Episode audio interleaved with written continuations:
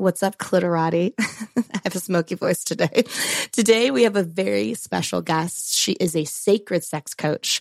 She believes that ancestral and ongoing sexual wounds, insecurities, and trauma are a public health issue and the root cause of suffering and disconnection we experience as humans today. She has studied the Vita method under one of our personal favorites, Layla Martin, and since twenty nineteen, she has provided private sacred sexuality coaching for men, women, and couples seeking to elevate pleasure and deepen intimacy in their sexual connections. Please welcome Michelle Martinez to the show. Woo!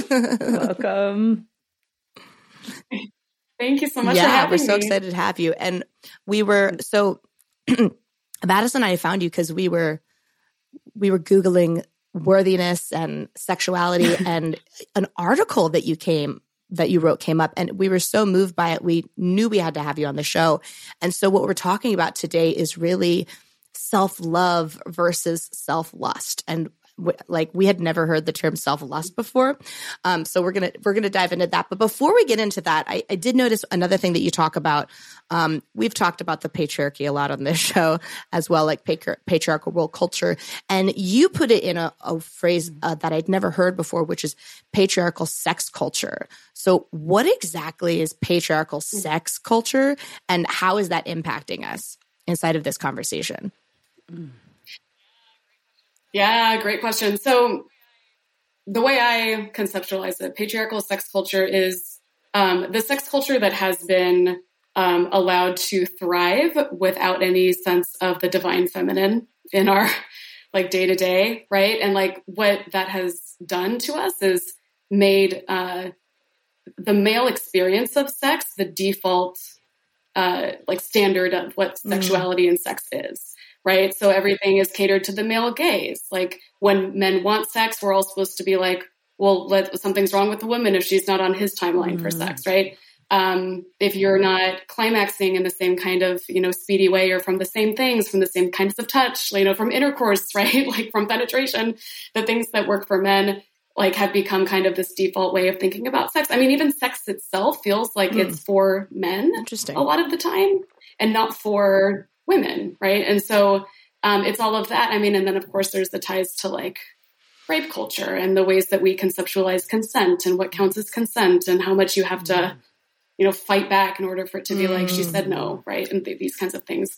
Um, and of course there's nuances in all of that, you know, that it's like very sticky, it can be a very sticky topic, but, um, you know, insult culture, right. Is another if kind of subculture of insult culture, sex culture where there's, Oh, incel. Oh, wait, what's incel.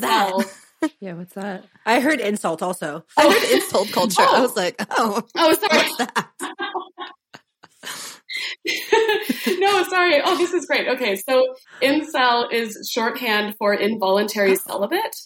And it's like a subgroup of men that um, complain that they're not getting oh. laid, right? And and blame women and become very misogynistic and almost like violent um, around it. Uh, and you know, uh, just very bitter and resentful toward women for the, for the fact that they're not having the sex that yeah. they think they're entitled to. Um, and so that that's, that's what it. Oh, I learn something new every time. I know. I mean, really, we do this podcast so we can educate ourselves. Yeah. So we can stay educated. Basically. Wow. Wow. Got it. Yeah. Yeah. And that, well, and it's that so really- interesting because something that we've been really present to, Lindsay and I are in an uh, extended non-monogamous community in Los Angeles. Um, our levels of activeness vary depending on like the season, et cetera, but just to keep it vague and for the purposes of our conversation. And we were just talking about this recently where we, you know, even though it takes a certain level of consciousness and awareness and lack of, of patriarchal programming in those environments, the subtleties of where it still shows up though, even in these conscious as fuck communities that we are a part of and love all of our friends. And, and it's still, it's still showing up in the smallest of ways, even in these like more woke settings. And so I'm curious on your experience of that, being that you've done a lot of community work, uh, getting certified in the sacred sexuality community. I imagine you have like other colleagues in this space um, and people who understand this. And they are, you know, anti-patriarchal, But then sometimes their actions maybe show up in these subtle ways still where you can tell there's still the deeper um, unprogramming to do. I mean, your thoughts on that? Oh, yeah. I mean, I notice it in myself all the time, mm. you know, like, like my own slut shaming that happens inside of myself still, right? Um, the fears that I have, something, one way that I've noticed that it comes up for me actually, and I've heard this from other coaches, is um, holding yourself back as someone in a partnership with a man from expressing yourself fully sexually in public spaces because you don't want to embarrass mm. him or make, or, ha- or create a problem for him, right? Like whatever. And it's not usually from that partner saying like, I'm not comfortable with you expressing yourself this way on the internet or in your business or online. Um, But it's that internalized, like, oh, I need to make sure that I'm presenting a, in a way that reflects well on him and what's expected of him in terms of like controlling, you know, like not being with a woman that's like too sexually out there and what that implies about my fidelity, perhaps, right? Mm-hmm. Or, you know, whatever it may be. And so it's, uh, it's like, it's all fine and good to be, um, you know, more, more slutty, more expressed when you're single. But then as soon as you're in a partnership, it's like this reined in thing, which again, is not necessarily coming from the partner, but it's this like internalized, um, pa- that internalized patriarchy, mm-hmm. right? That like his comfort around my sexuality and how I present is more important than my right to express how I want and be who I am out, you know, yeah. just publicly.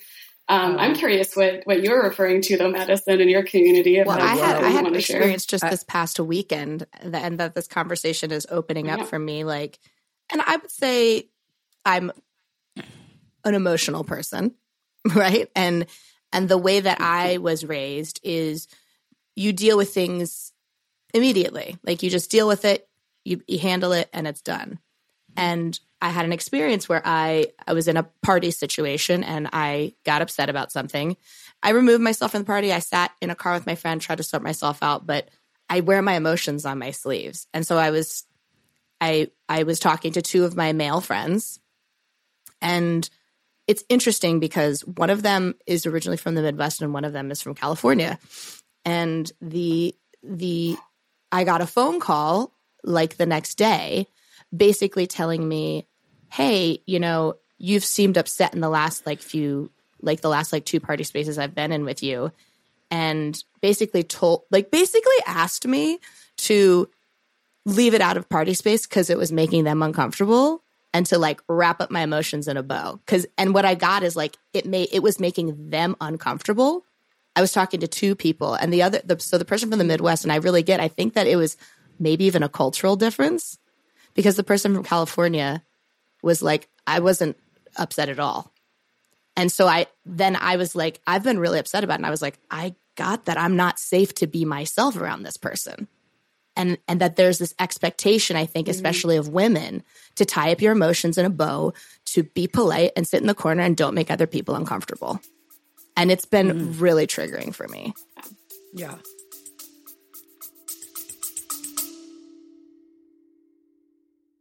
We've been doing Clit Talk for a while now, over two hundred episodes to date, and we have had an influx of new Clitorati, and we still have our consistent O G Clitorati tuning in every week.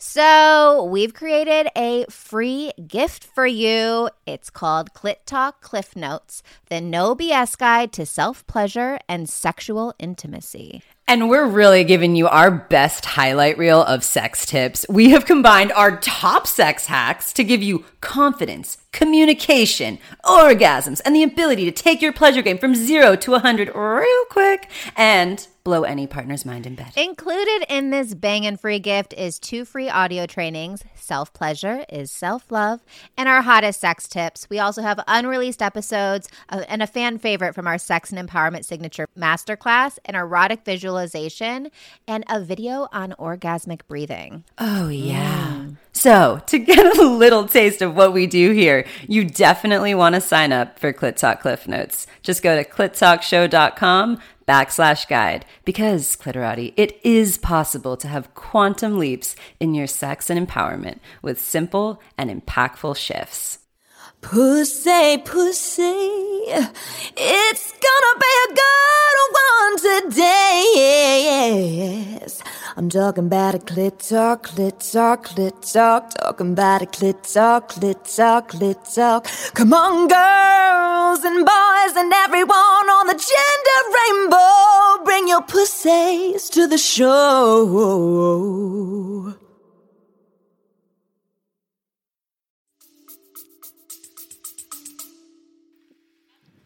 Was that a woman that no, told you that? No, it was, or a, was man. That a man from the both Midwest? Yeah. They were both men, yeah. Yeah. And they both had oh, totally yeah. different experiences okay. with me. Yeah. Right. right. And the wow. And to me, that just seems like a projection of their own, like, I'm not allowed to deal, like, to bring my emotions and my full self to the space, so you yeah. shouldn't or can't either. And look, and yeah. like, yeah. look, any any human being is totally, it's their prerogative to make a request of me. But it's then it's also my prerogative to be like, okay, well, if I can't be my full self with this person, do I want to be in, do I want to share space with them? Right. Or like, if so, what mm-hmm. kinds of spaces? Because like yeah. clearly certain ones are just like going to be uncomfortable for you. Now, obviously. I know this was, I was like, when, when you were like, I have a recent experience. I wasn't sure if you were going to bring up the jacuzzi situation from a couple of weeks ago, but I was, no. when you were like this weekend, I'm like, no, this is such a good example of one. And yeah. I think, you know, um, that was such a good example to bring into the space, Lindsay, because that the the uh, the what I was going to speak to was in the more uh, energetics. Like I find um, there's a certain way to be, and I think that's what you were touching on, Michelle, right? To um, have men in this context of this conversation feel comfortable, mm-hmm. right? And so just like just dovetails perfectly with like what you're saying, Lindsay. This is where I oftentimes experience like patriarchal um, stuff. Um, my husband's super woke, super conscious man. Um, and yeah, the other day, this is how it just showed up for me recently. I um, I have like three or four people I'm dating, people on rotation. And this is the first time in my life I'm dating. I'm twenty-eight. I married my husband, met my husband when I was twenty. I'd never dated really ever. And so I came out as non-monogamous. My husband and I opened our marriage four years in. And, um, but it's taken a few years to get to this level of dating. This is the first time in my life that I am dating and I feel like a single woman, and it's really fun. And I told my husband, I was like, oh, so like, I'm going to New York. This is a couple weeks ago. I'm going to New York, and there's someone we've interviewed on the show, and there's an opportunity for me to go on a date with this person. And I really want to follow that. And my husband's response, he was like, another one? And I was like, what do you mean another one? Like, first of all, that feels a little slut-shamey. Like, another one? Um. Whew. So we talked about that. We talked through that. I was like, and just to create a little background, my husband is a girlfriend that he's deeply, deeply loves, and she's amazing. So he has one um, deep lover, and I seem to have like all these lovers. So I, we had a really beautiful conversation. I did say I, I, I want to talk about this because it feels a little slut-shamey, feels a little patriarchal to be like, you're counting how many people I'm with? Like, what the fuck is that? Um, so we talked about it, and I was like, look, like ultimately the most, the, I, the utmost triggering thing for me is the fact that you only want to be with one woman, right? Biologically, that's, a, I would much rather you be dating five women personally, but you're doing the thing that's really triggering for my biology, which is dating, having one super serious relationship. So, and I was like, and I get from the male's perspective, I'm doing the thing that's triggering you the most. Like you'd rather I just have one boyfriend. But instead I have like several people. And we just, I think that reality and just naming that made some of the the stickiness, the like the patriarchal stickiness and that was wanting to come into the equation sort of just dissipate and dismantle. And we were able to choose for ourselves. But I think a lot of it is that is recognizing like, oh, this is old fucking programming and noticing where it shows up in our language. That is the m- biggest indicator of like, where we're at or where we're coming from. Are we coming from a patriarchal mindset or are we coming from this pleasure paradigm? And so, yeah, that's that's what I wanted to speak to is just like the little, the slightest things that are actually just huge. There's just so much information underneath this one rock. Well, and and just what I'm getting from both, uh, from all of our shares is like, there's still this very real expectation of how women should be. Yeah, like I should have a maybe only two or three, like not five. Though. Yeah, that's right. or, or or people identifying as female. It, I, this is a very cis conversation right now. I, I recognize that, um, but that's you know, I'm a woman, so that's my personal experience. um, and so you know, let's let's get back to your article a little bit. So your article is called "Sexual Worthiness." How self-love and self-lust work together to free you. And you actually touch on like poor body image was really your personal experience that you're writing about in this article. Um, can you kind of create for us the difference? What is the difference between self-love and self-lust? Yeah. So self-love without self-lust is kind of like friend zoning your own self. It's like, um, like to me, it's like, oh, I can understand why someone would want to be my friend, why they love me as, you know, a sister, a family member, uh, whatever, um, but I'm not fuckable, you know, like I'm not sexy, I'm not attractive, I'm not whatever. Um, whereas, you know, lust without love is, uh, can, can so easily um, morph into objectification or just mutual use or something along those lines, right? And I think most people want the both and. They want to feel very... Uh, deeply loved by somebody, and they also want to feel lusted after. You know, they want to feel that like hot level of objectification. Yeah, yeah. If you want to use that I know word. What you mean, right? But that, yeah, yeah, yeah. Um, so that's, I mean, that's kind of the, yeah, I mean, that's the distinction that I draw there. Like when I, I, I haven't had a whole lot of uh, struggle. Loving who I am. I, I, I don't know. It's just like, just feel like I'm a decent person, you know, um, have certain talents, intelligence, whatever. Um, and so I found like that value and I'm like, I, I get, I get that I am lovable. Um, but then my struggle, especially through puberty, growing up, young adulthood and everything was feeling, you know, mm. lustable. Um, especially, uh, just, you know, I, Um, I just always felt like I had a really boyish figure and, um, or what would be called a, you know, a boyish figure. And it was really triggering to me and hard for me to like not have the curves that I expected to have as a, um, as a young woman. And, um, and, you know, not, I wasn't bullied hard for it, but it came, I mean, it doesn't take a lot, you know, I think no. Just, it doesn't take a lot of, you know, little side comments and things, you know, for something to really lodge into your psyche and to um, register as a, you know, a problem with your body that like other people are going to, you know, forever see as an undesirable thing about you. And then when that couples with the emphasis that we have on appearance in our society, and especially um, the way that it's applied to women, it's almost like our sexuality is our mm-hmm. sexual aesthetic, you know, like, like we, it, it's been boiled down to that again, because of patriarchal sex culture and whatnot. Um, like that male gaze is so important. So it's like a, a woman that is um, sexual, quote unquote. It's like, it's really in a way it's, she's sexual because she's, she's sexy or wearing something provocative or whatever, but it's really coming into it. It, it tends to boil down to the, the visibleness of her body mm-hmm. and her hotness, you know, in a physical way kind of a thing, right? And so I feel like I'm not explaining this super well, but um, that learning to find what is lustable about myself without having to look like a Victoria's Secret model or a Kardashian or yeah. whatever, right? Like mm. that, that has been, that has been the, um, the journey. And, yeah. and that's yeah. what the article is about. It so right? is. So I'm, I, this article really hit home for me because this is, this is very vulnerable for me to share. Cause recently on the show I shared, oh my God, I'm like dating this person that I'm super in love with. And it's been like a few months. And, but there's been a shift in our relationship that I've been present to like that reality um, over the last maybe two weeks. And your article came at like just the perfect time, you know, fellow intimacy coach over here, feeling so un- unfuckable, unworthy of my desires.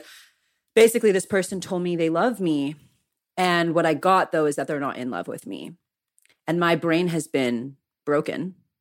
Like I, it just like broke my brain. I'm like, okay, so hold on. You love me, but you're not in love with me. This is literally what this article is speaking to, of that, that feeling of where, great, I love myself. I know you love me. I love me. Big butt. But you don't, you're, but you're not in love with me? How could you not be in love with me? Or like, you don't want to fuck me? How could you not want to, that feeling? And so just, that was the moment in which like I, we found your article for me was so, I was so big. So it really helped me move some energy through of like, okay, okay. This per, this doesn't mean I'm unworthy of my sexual desires, and this feeling lives in me. There's something that made me feel. It made me feel undesirable once mm-hmm. this person told me that they're just not in love with me. They love me, but they're not in love with me. And I'm curious. Uh, um, I feel this person wants to fuck me when they want to. There will be occasions in the future that come up, but it's almost like the not being in love back with me is feeling like this person doesn't want me.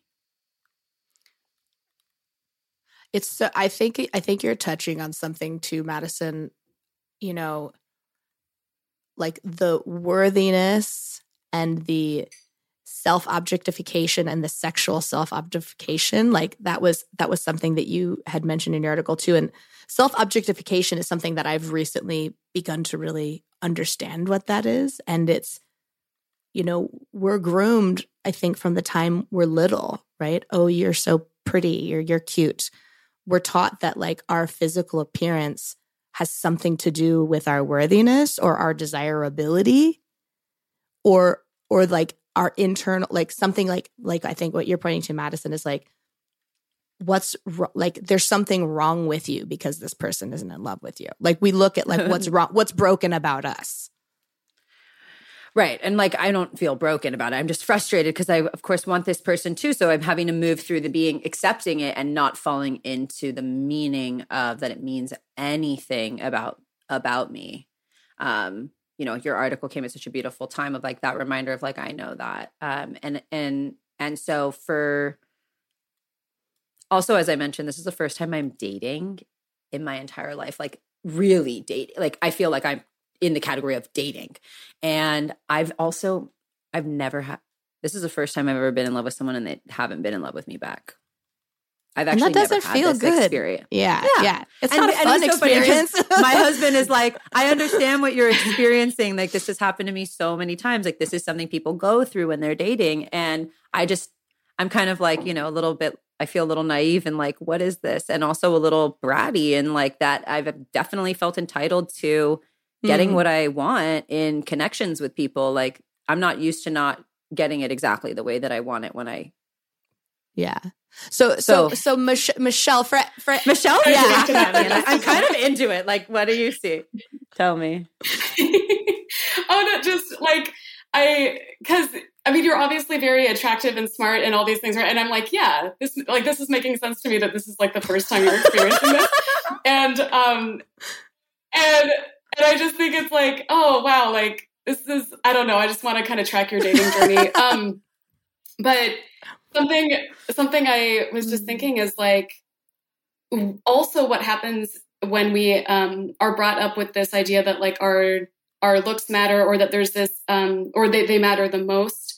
And, and also if you're, if you're funny on top of that, if you're smart on top of that, if you have a great career on top of that, like you're the ideal woman and literally every man mm. should be into you, right? Like it, it can kind of create this like expectation, especially when we have the narrative that like men mm. just want to, like, it's easy to get a man interested in you and want to be with you in certain ways, right? It's, it's a really strange yeah. thing that we like, we have to try so hard for it. And yet theoretically right. it's so easy, right. you know? Um, but, mm. but I just, I'm not saying like, oh, you, you went into this situation like entitled to love or something, bit, but, though. um, but she's kind of saying that. I'm, I'm, it's okay. I can say it and then you can just be like, yeah, that's what's happening.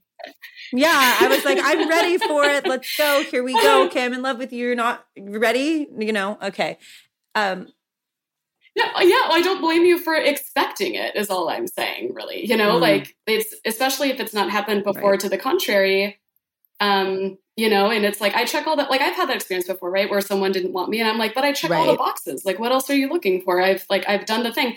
And, it, and, and I think it's because we forget that there's just mm. like inexplicable chemistry factor that you will never have control over, you know, that like some people are just, even when you feel chemistry on your end, and this is the thing that boggles my mind the most, right? When you feel intense chemistry on your end and they don't feel the same thing. Yeah, like, that's what, even yeah, how is that possible? Isn't it biology? God damn it. Thought, I'm feeling yeah. it. You're not yeah. feeling it? What do you mean yeah. you're not feeling it? I don't, you are, you're right. feeling it. Yeah. yeah, this can't be a one-way thing. Yeah, yeah, yeah, yeah. yeah you're in denial. It's so fine. Just for anyone who's yeah. listening, can you actually sort of define, I know we sort of briefly mentioned it, like sexual and self-objectification. Can you can you speak a little to like what exactly that is and how we can start to break that cycle for ourselves?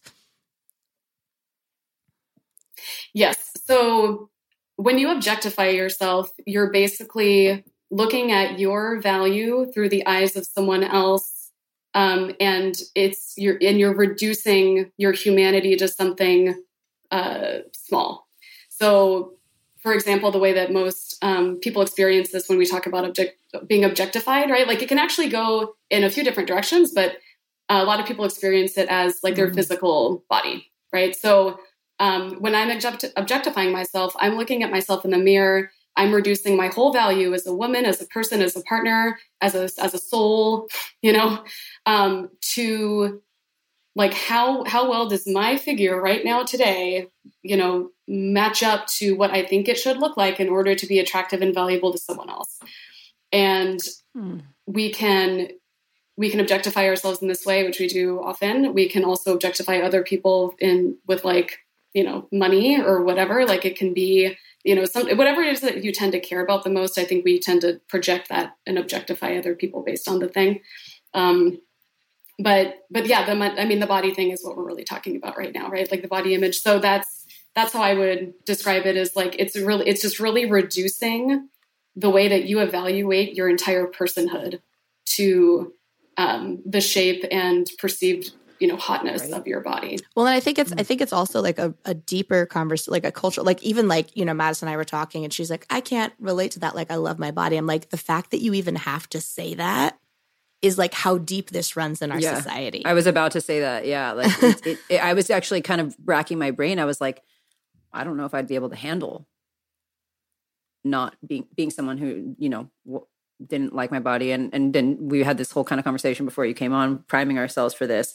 And I was like, oh my God, like that, I was sort of having this like, all right, well, I'm grateful that I am attractive because I'm like already like, this is hard as fuck.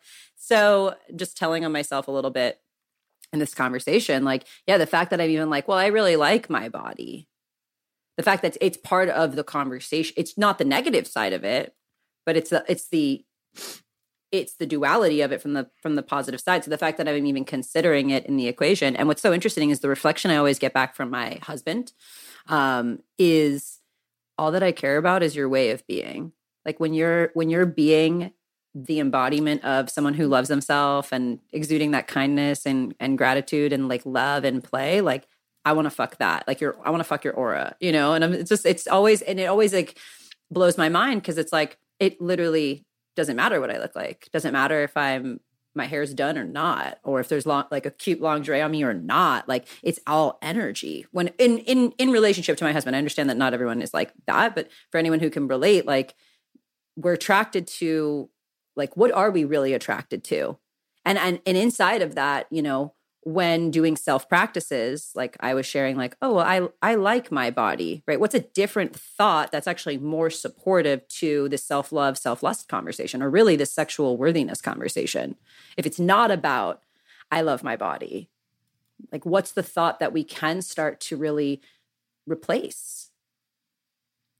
Well, it's I am more than a body, you know, right? And I think also what's like, what I'm recognizing in this conversation is I like my body too, right. But I don't represent what a lot of people consider on trend right now for a body.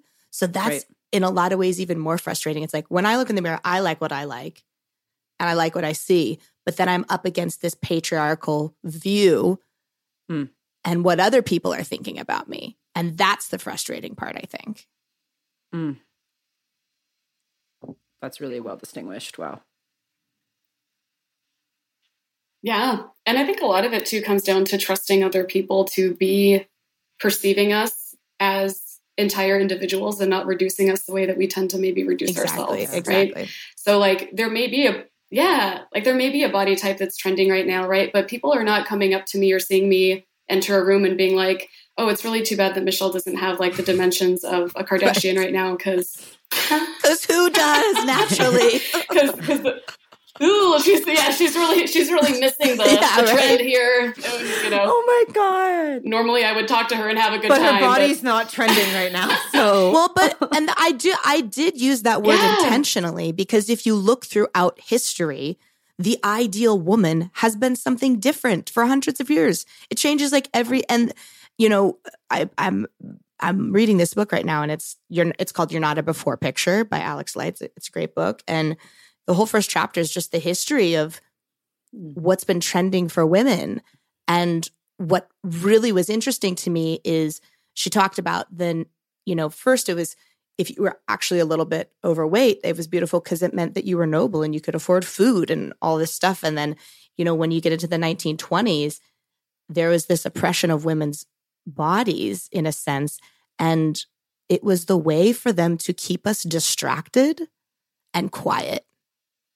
Mm-hmm. Because we were starting to fight for our rights to vote, to do that. So by distracting us and keep changing what is trendy, it keeps us quiet and it keeps us distracted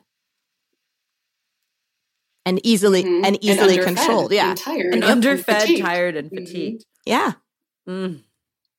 yeah. Oof! This is like getting like. Conspiracy and it's turning me on. I love conspiracy. Love me a good conspiracy. um, yeah. One of the things I loved so much in your article is the way that you created, um, the way that you created the what what the formula for worthiness really is. It can't be just lust, self-lust, and it can't be just self-love. The way that these two things really work together to create this foundation for this embodiment of sexual worthiness. And there was uh, this quote that like Lindsay, this was like in the, when we were reading the article, Lindsay was like, oh my God, stop wherever you're reading, like this quote. And this quote is the quote that all bodies are built for sex. Lindsay and I are on this meeting and she's like, I'm going to repeat it. I said, all our bodies are built for sex. And we were just. And for pleasure, right? Our bodies are designed for pleasure. Mm. Yeah. And like that, and that's like in a nutshell, that's, you know, my motto, the thing that I'm trying to do in the world. It's like, I just never want someone's you know, natural body to be the reason that they're not enjoying their sexuality. Like, like you deserve it. It's your body is meant for it. Like you're capable of experiencing so much pleasure and intimacy and like love, channeling all of these delicious things, you know, through your body. And like, you don't need um, any kind of specific figure to do that. And also like, you know, I, I think at least I tend to um, forget about when we're, you know, seventy years old also, and how we're going to feel at that point. Like, I want to create a world where like, I am looking forward to the sex I'm going to have in my sixties and seventies and eighties, because it just keeps getting better because I have that, like that, I, I'm, I'm not going to be deterred by, you know, not having a young top figure anymore in my sexuality. Like that's not going to have to be this, um, this like gateway or gatekeeping thing. Right. Like something else I was, um, trying to get at in the article too, is like it, when we associate these two things so much, like our physical attractiveness um, through the lens of patriarchy um, and sex being sexual, it's like, I'm not allowed, I was just thinking the other day, like, like to think of having sex when I don't feel attractive. It's like a, like mm, cognitive dissonance right, does right. not compute. Yes. like, right. like, like to, Right? Yeah. To like, to like open myself to feeling love and pleasure when I feel ugly. It's like, it just doesn't, you know, I mean, it does now more, but for a long time it was like, I like cannot, like, that just doesn't make any sense to me. Like, I have to feel mm. cute first before I'm going, like I could, I could start to get in that energy of sexuality. And that's like, that's the, the thing, the pattern, the dynamic that I really want to start to, um, that I want to help people unravel within themselves. Right. It's like, I want you to have the biggest zit on your nose and the greatest orgasm at the same time. I like that. Yeah. You know what I mean? Like, like I just, I don't want it to be a deterrent. I don't want it to have to be this, this thing. Because think about all the great pleasure and sex you're going to miss. Just being you in know, your head. Uh, well, and that or, is. Yeah. Yeah. Being in your head and judging yourself in a way that honestly your no. partner is not. Right. When like, I am having sex with my partner, I yeah. am definitely, my eyes are like closed and I'm feeling him. I am not looking at his body and being like, wow, he really needs to lose twenty pounds. That is not going through my head. I mean, I'm not going to lie. Like, sometimes I'll be having sex with my husband and I'm like, that's a really big blackhead on his nose. And I do have that thought. He's going to kill um, you. Also, though, real, I mean, we are providing sex edutainment. Yeah, we are. Take every, so, and, but it doesn't make me stop. And of course, I'm not like, oh, I can't have sex with you because you have this. I just, I, I, I, I have, I've definitely, I notice things. It doesn't take me out of my turn on, though. So yeah, certainly just, that's just real, honest. It's honest. I had to say it. It was just like I was. We were getting so deep. I was like, let me just. But uh, yeah, this is like a really important conversation that gets to be had because ultimately we are all about that. We are responsible for our pleasure. So this article and this conversation we're having is not to like find the evidence to keep. This is for all of the clitorati out there. Not to find the evidence to keep being self-disempowered, that really to let, or to blame everyone, like it's the patriarchy's fault. No, we're acknowledging these things exist. And this yeah. article, we really want to like empower you to bring, get to tune back into that center point of that we are responsible for our pleasure. And there's these internal narratives that we have that, that keep us from uh, the connection that we, I think, really crave and we're well, really and, desiring. And I think that's like a perfect segue because the, the way that you've sort of finished the article is you talk about this concept of committing to yourself. Can you can you tell us a little bit more about like what that looks like and how someone who's listening right now, how can you, we start this journey of really committing to ourselves? Yeah. So that came from uh, like thinking of it as a metaphor with a with a, some other relationship, right? Like so when you're first Uh, starting to see somebody and you're figuring out like, oh, do I like them? How how into them am I? Whatever. And you have kind of one foot in, one foot out. Like you'll never know the potential of a relationship until you commit to it fully, mm. you know? And so that's not to say that you should commit to every relationship fully. No, you should be very discerning, right? But when it comes to yourself, like you'll never know the potential of like how, you know, like epic your relationship with yourself can be until you commit to loving yourself, like through the the ups and the downs and the however your body's going to change and Um, you know, whatever happens. And uh, so that's, that's kind of where it, it, it comes to, you know, so in, once you commit to another person, you can feel a bit safer there. You can go deeper, you can fall more in love with them. And so that's the idea there is that, you know, if you're kind of one foot in, one foot out with yourself or with your body, like, I don't know if I love you yet. Let me lose ten pounds first. I don't know if I love you yet. Let me whiten my teeth. I don't know if I love you yet. What, you know, whatever it might be. And so there's, it's like, just commit to loving yourself and your body first. And, yeah. and then, and then the, the self-love will just go deeper from there. You know, it's like, you, mm. you can't, can't help it. Yeah.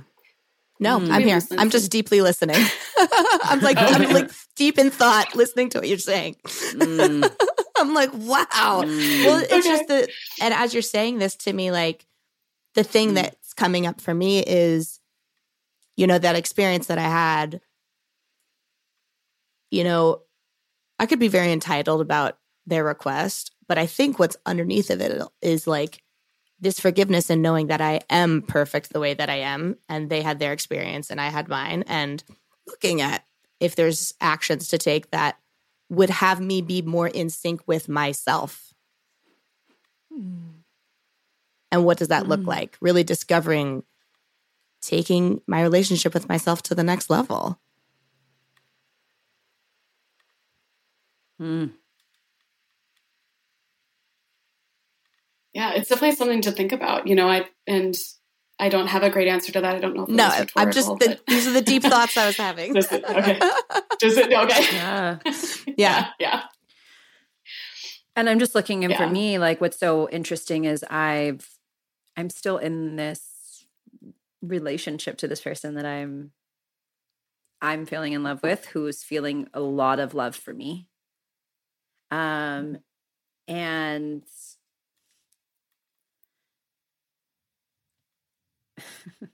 really just being with like, great, like how do, how do I actually move forward within myself?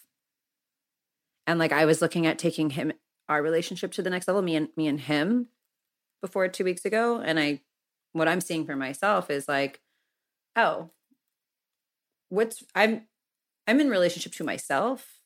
And what does it look like to take this relationship to me to the next level such that maybe I can invite him into that? Like actually taking the focus off of us and what us is creating, because I've already created my thing. I'm married. I'm happily married. This is all just gravy on my life. This isn't yeah. like, I need to find, like, let's.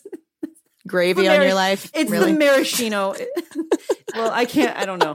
It's the maraschino cherry to my sundae. Like I've already have the sundae. So, you know, what am I really doing here? What am I, what, you know, I just came, went to Burning Man for my first time ever this past year and really embodied this, I think, the epitome of sexual worthiness. Like that feeling was achieved there of like, oh my God, I am in love with me. And that's so important. And it's been four months since Burning Man almost.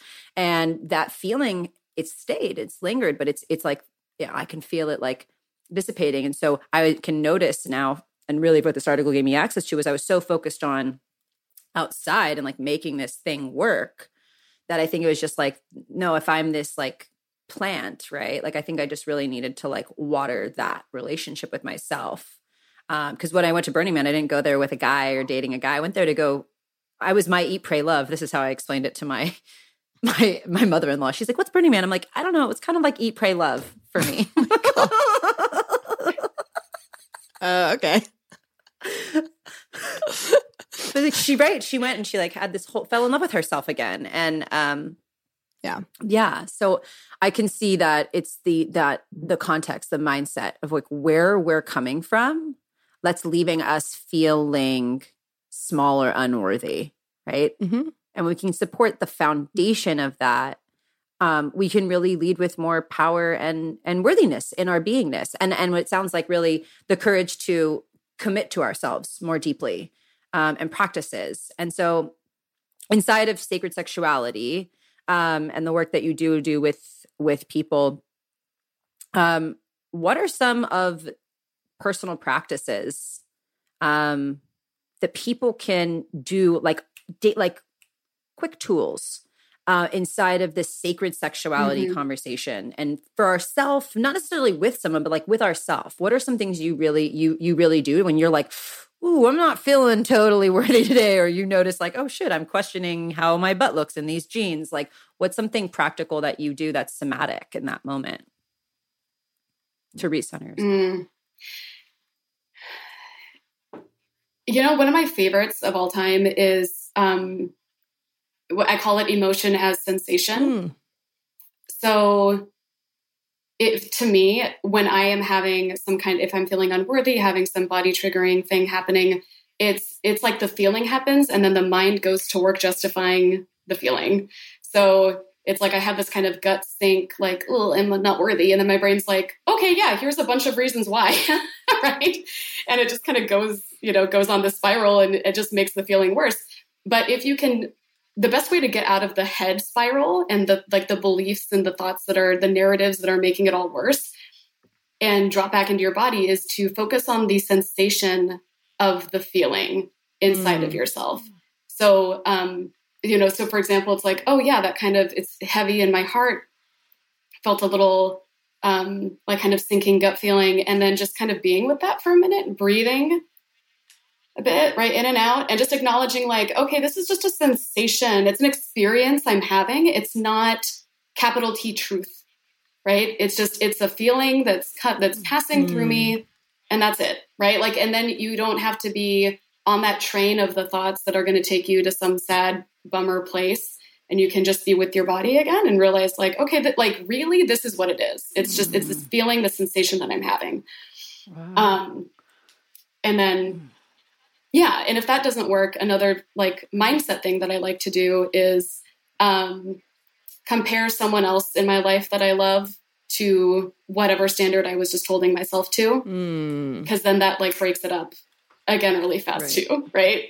Like, uh, like, oh, would I say that my sister should look like whatever person I was comparing myself to, or that they blah, blah, blah, blah. Right. It, and it's like, no, all right. I'm not so special, you know? Um, yeah. We can both, you know, like, but none, neither of us has to be held to that. And it's just like swapping yourself out for someone else that you love just helps you like humanize yourself yeah. again. Yeah. Those those would be the two things. Oh, I that's think. amazing. Oh, this, I, I love this conversation. I feel like we could yeah. talk to you for four more years about this.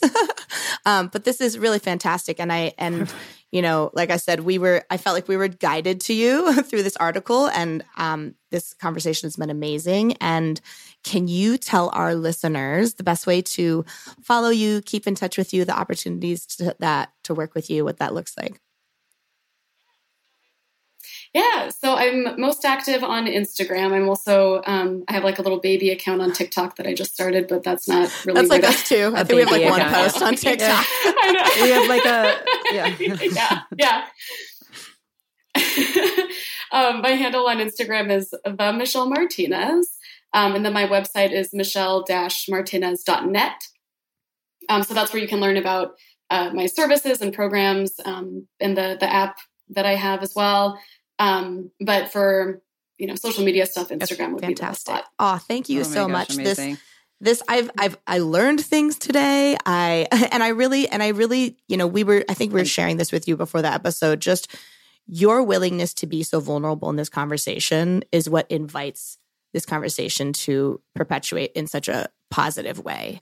Right? Like, yeah. I think the more of us that can be really authentic about these things and normalize these conversations.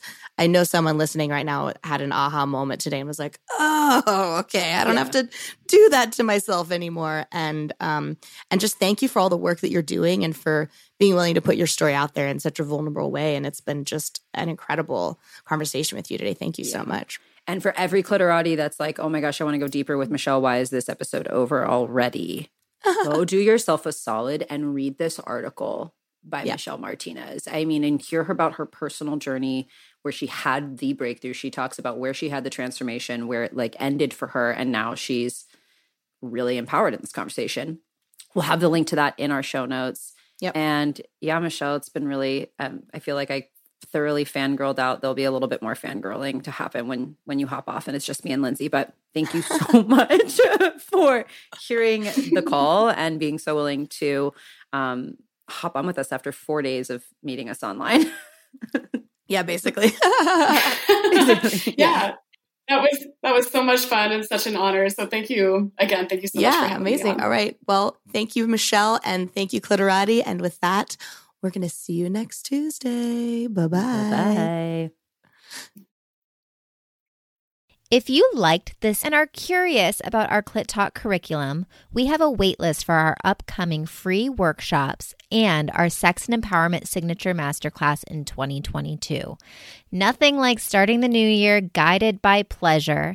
Sign up for the waitlist to come tap into your pussy sanctuary with Katie, myself, Sugar, and Lindsay at www.clittalkshow.com backslash waitlist. That's clittalkshow.com backslash waitlist.